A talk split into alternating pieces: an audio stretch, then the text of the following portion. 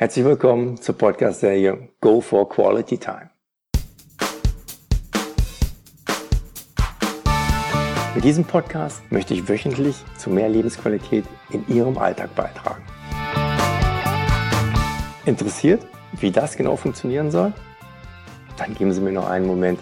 Ich komme gleich drauf zurück.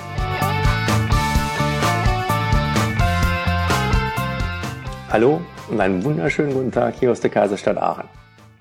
Kurz zu meiner Person. Mein Name ist Detlef Massotz und ich habe es immer genossen und genieße es immer noch, privat wie beruflich durch die Weltgeschichte zu reisen.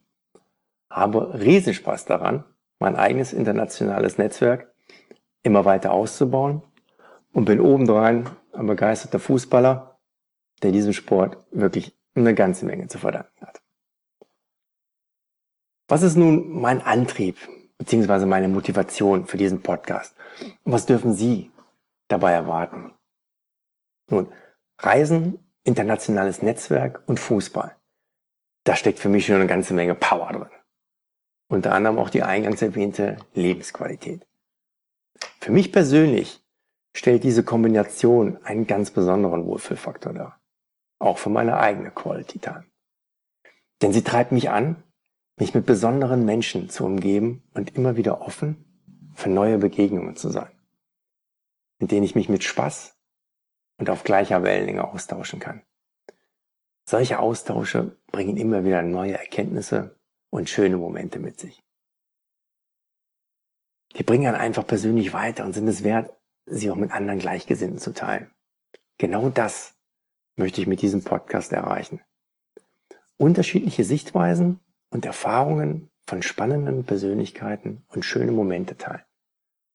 Und darüber hinaus eine weltweite Gemeinschaft Fußballbegeisterter auf höchstem Niveau aufzubauen. Also Leute zusammenzubringen, die ähnliche Wertvorstellungen und ähnliche Ansichten hinsichtlich menschlicher Größe haben bzw. teilen. Das ist meine Vision, die ich mit diesem Podcast verfolge. Sie kennen bestimmt das Gefühl, wenn man ein angenehmes Gespräch in lockerer, entspannter Atmosphäre mit einem Freund oder Bekannten hatte. Und wenn man dann danach nach Hause geht und sich sagt, Mann, das war ein richtig schöner Abend. Klasse. Einfach preislos. Und dabei war es gar nicht so entscheidend, welche Themen man schlussendlich dabei hatte. Ob Fußball, weltpolitische Themen, Job oder einfach nur Fun. Viel entscheidender ist, dass man das Gefühl hatte, in dieser Unterhaltung sowohl etwas gegeben als auch bekommen zu haben. Und, ganz wichtig, dass der andere das auch so empfunden hat. Einfach ein angenehmes Gefühl, welches einem obendrein die ein oder andere neue Sichtweise vermittelt und somit den eigenen Horizont erweitert hat. Mit meinen zukünftigen Interviewpartnern in dieser Podcast-Serie möchte ich genau zu einer solchen angenehmen Horizonterweiterung beitragen ihnen damit Denkanstöße liefern, um ihre eigene Life Balance zu stärken. Und ich freue mich natürlich auch selber darauf und bin gespannt, wie die Interviews auch meinen eigenen Horizont erweitern werden. Wie genau kann ich nun Denkanstöße produzieren, die einen Nutzen für Ihre Life Balance bringen und was müssen Sie für deren Umsetzung machen? Aber vielleicht noch das Wichtigste vorneweg. Ist das überhaupt das Richtige für Sie, dieser Podcast? Nun, ich sprach bereits von Zeit und Lebensqualität. Zeit ist Zeit.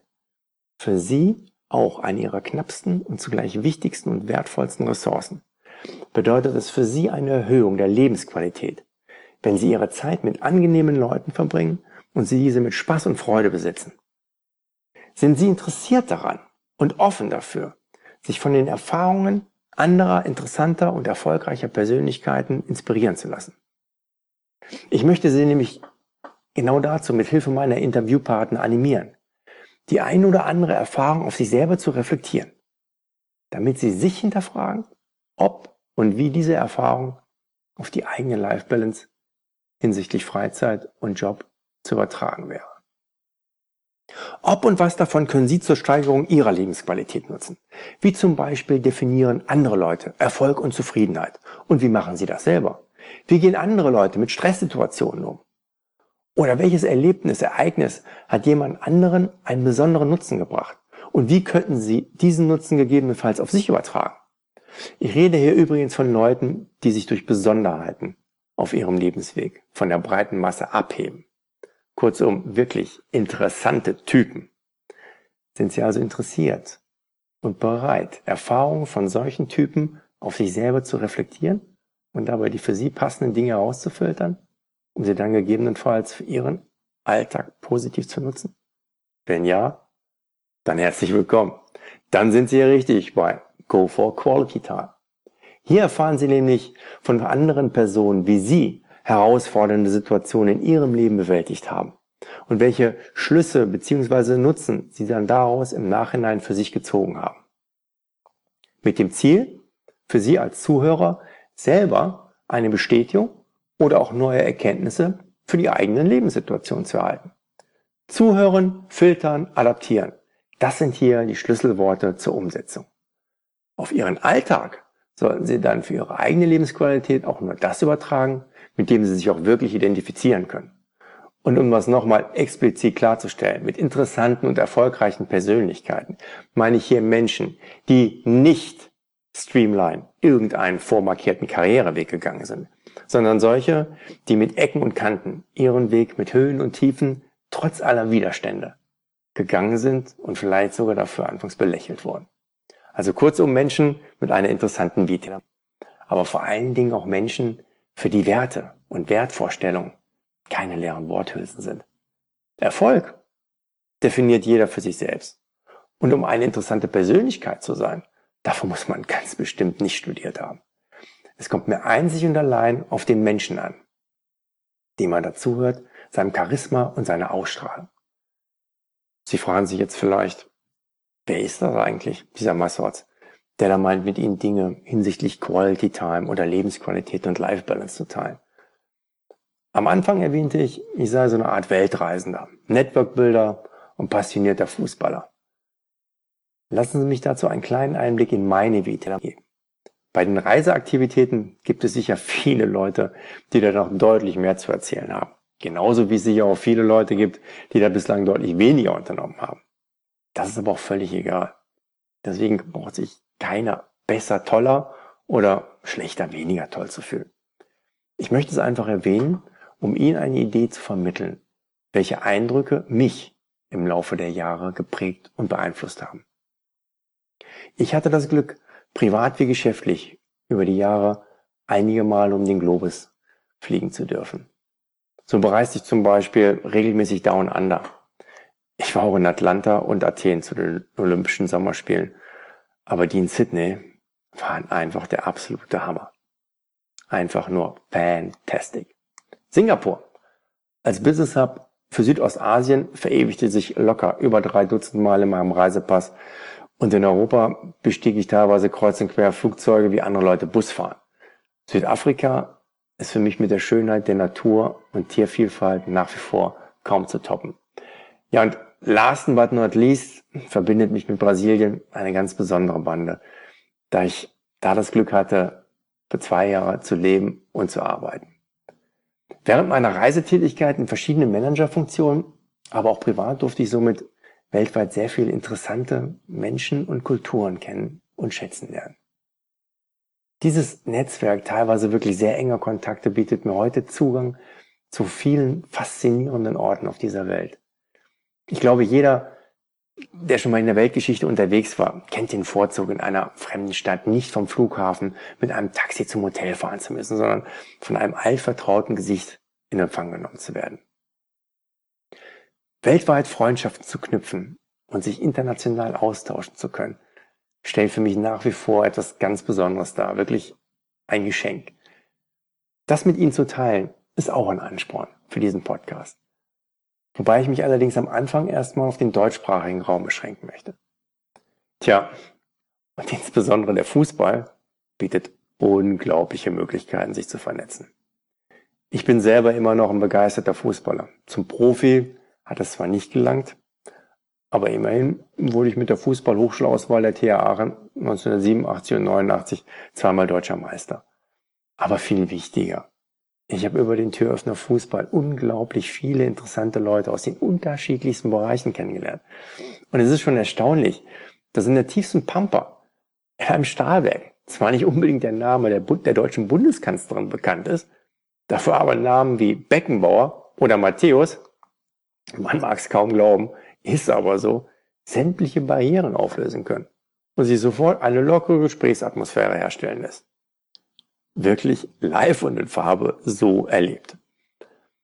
Aspekte des Sports, insbesondere des Fußballs, werden da in den folgenden Podcasts auch immer wieder eine Rolle spielen.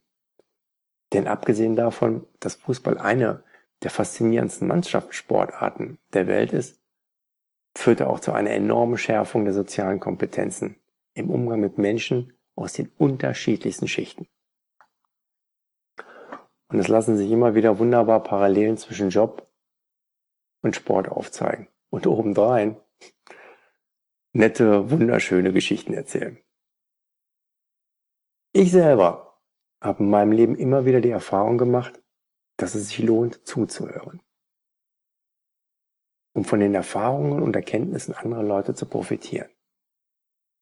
Empfehlungen und Hinweise für meine Situation durchzuspielen, sie entsprechend zu bewerten und gegebenenfalls umzusetzen. Das war und ist bis heute einer meiner Leitsätze geblieben.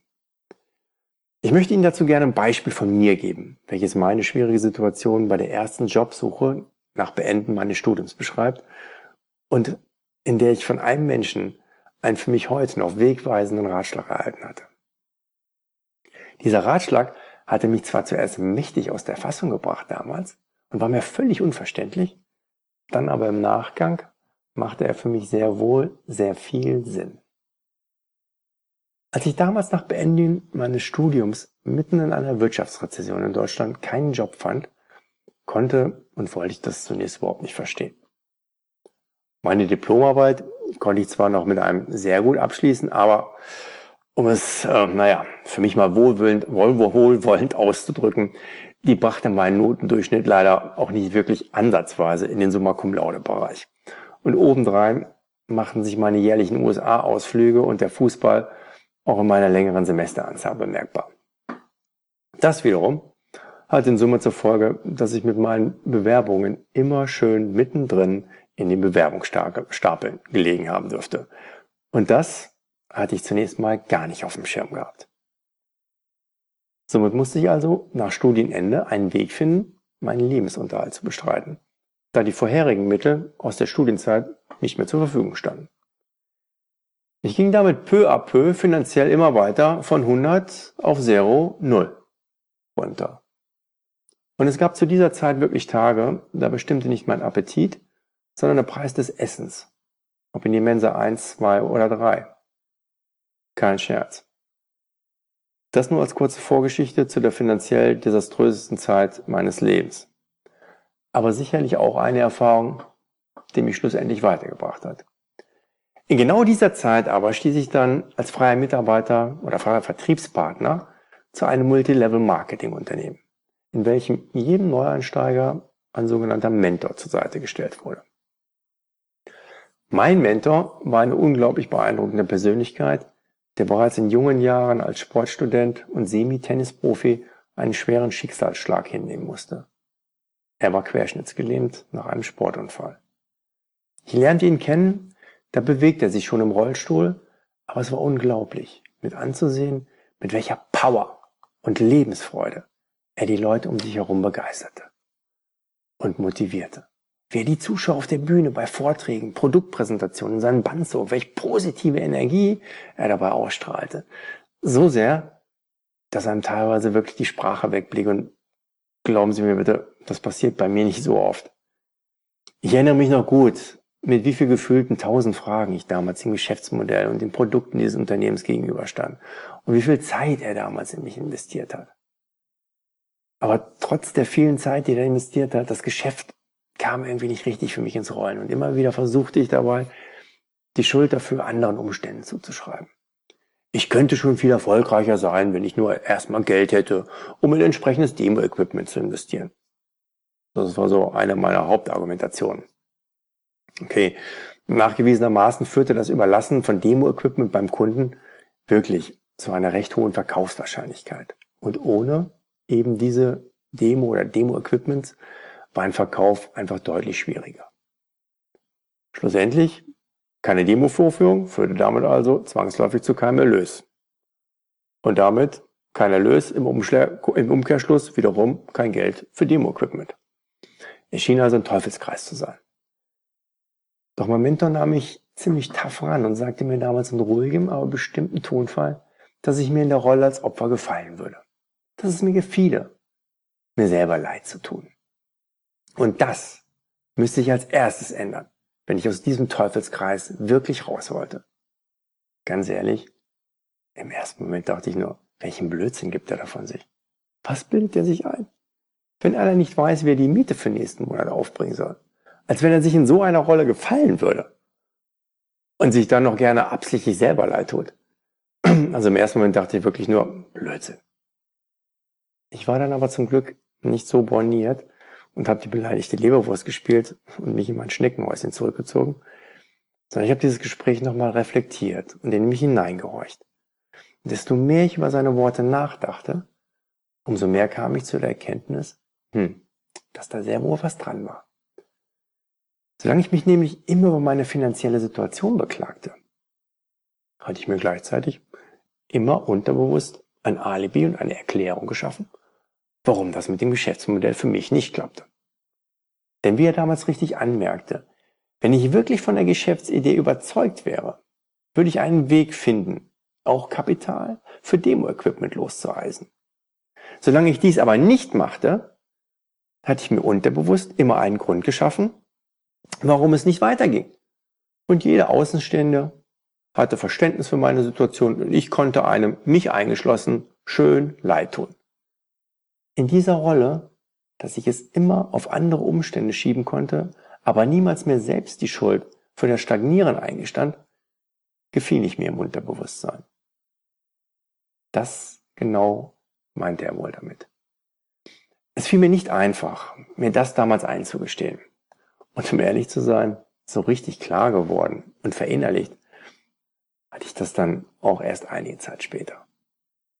Das musste ich schon nochmal sacken lassen. Um die Geschichte abzurunden, ich hatte dann damals meinen Stiefvater um ein Privatdarlehen gebeten, um mir entsprechendes Demo-Equipment zuzulegen. Der Grundstein, um in diesem Geschäftsmodell Fuß zu fassen, war somit gelegt. Aber dann hat die Duplizität der Ereignisse ergeben, dass ich zeitgleich doch noch meine erste Ingenieurstelle angeboten bekam, worauf ich dieses Geschäft dann nicht weiter verfolgt habe. Aber, kleine Randnotiz, mehr als 20 Jahre danach haben mich Leute kontaktiert, denen ich damals diese Produkte angeboten hatte. Und sie haben mir die gleichen Produkte angeboten, nachdem sie damals nichts davon wissen wollten. Bei manchen dauern einige Prozesse halt etwas länger. Fakt ist jedenfalls, dass ich seitdem für mich zwei Dinge daraus gezogen habe, um mit Herausforderungen einfach deutlich proaktiver umzugehen. Erstens, weg von der Opferrolle. Mit dem Bewusstsein, dass wenn ich Veränderungen herbeiführen will, diese immer von mir ausgehen müssen. Ich und niemand anders ist dafür verantwortlich. Zweitens, dass ich mich nicht auf der Problemseite verstecke, sondern auf der Lösungsseite aktiv unterwegs bin. Nicht 100 Gründe finden, warum etwas nicht klappt und sich in der Argumentation gefallen, sondern nach dem einen Grund suchen, warum es klappen kann. Keine Bange. Das gelingt mir auch nicht immer hundertprozentig. Ist ein Prozess, aber daran kann man arbeiten. Ja, und teilweise ist es wirklich so, dass man sich in so einer Opferrolle gefällt. So unglaublich es klingt, aber zumindest bei mir gab es solche Momente. Wenngleich man sich das in dem jeweiligen Moment nicht unbedingt eingestehen möchte. Und ganz ehrlich, es ist auch gar nicht so schlimm, mal in eine Opferrolle zu stecken. Manchmal tut es sogar gut, um für sich selber ein paar Dinge klarer zu sehen und Zuspruch bei anderen zu finden. Man sollte nur in dieser Opferrolle nicht verharren und schnellstmöglich versuchen, auch wieder rauszukommen und nach einer Lösung für das dazugehörige Problem suchen. Es kann immer Hindernisse geben, die mal eine Umsetzung erschweren. Selbst wenn die Umsetzung scheitern sollte, Dann aber nur in dem Bewusstsein, dass ich von meiner Seite aus alles dafür getan und versucht habe. Das habe ich für mich daraus abgeleitet. Mein Mentor von damals ist übrigens kein geringerer als Boris Grundl. Heute einer der Top-Speaker im deutschsprachigen Raum. Und ich erinnere mich gerne daran zurück, was für ein außergewöhnlicher Mensch er schon damals war und wie viel er mir mit auf meinen Lebensweg mitgegeben hat. Boris, nochmal vielen Dank dafür an dieser Stelle. Apropos Zuhören. Dabei spielte und spielt es für mich übrigens überhaupt gar keine Rolle, ob derjenige jünger oder älter war, studiert hatte oder auch nicht. Auch nicht, ob er reich oder arm war. Am Ende zählt und zählten für mich immer ausschließlich Fakten und die Argumentation. Ich nehme mir immer die Freiheit und filtere für mich heraus, wenn in einem Gespräch etwas Interessantes dabei ist, wo ich der Meinung bin, das könnte auch für mich funktionieren. Essentiell ist dabei aber immer, dass ich dahinter stehen und mich damit identifizieren kann. Es werden in den nächsten Podcast-Folgen einige richtig spannende Persönlichkeiten zu den unterschiedlichsten Themen interviewt werden. Versprochen. Im Mittelpunkt wird dabei immer stehen, aus dem Leben für das Leben. Es sollen keine hohlen Allgemeinphrasen gedroschen werden und keine Wissenschaft draus gemacht werden. Es wird sich dabei immer mit hoher Transparenz um die Veredelung der eigenen Zeit drehen. Darüber hinaus möchte ich mittelfristig Leute mit ähnlichen Wertvorstellungen in einer internationalen Gemeinschaft Gleichgesinnter zusammenbringen. Dabei stehen gemeinsame Wertvorstellungen, Gesundheit und der Fußball im Vordergrund. Parallelen zwischen Job und dem Sport generell werden aber auch eine wichtige Rolle spielen.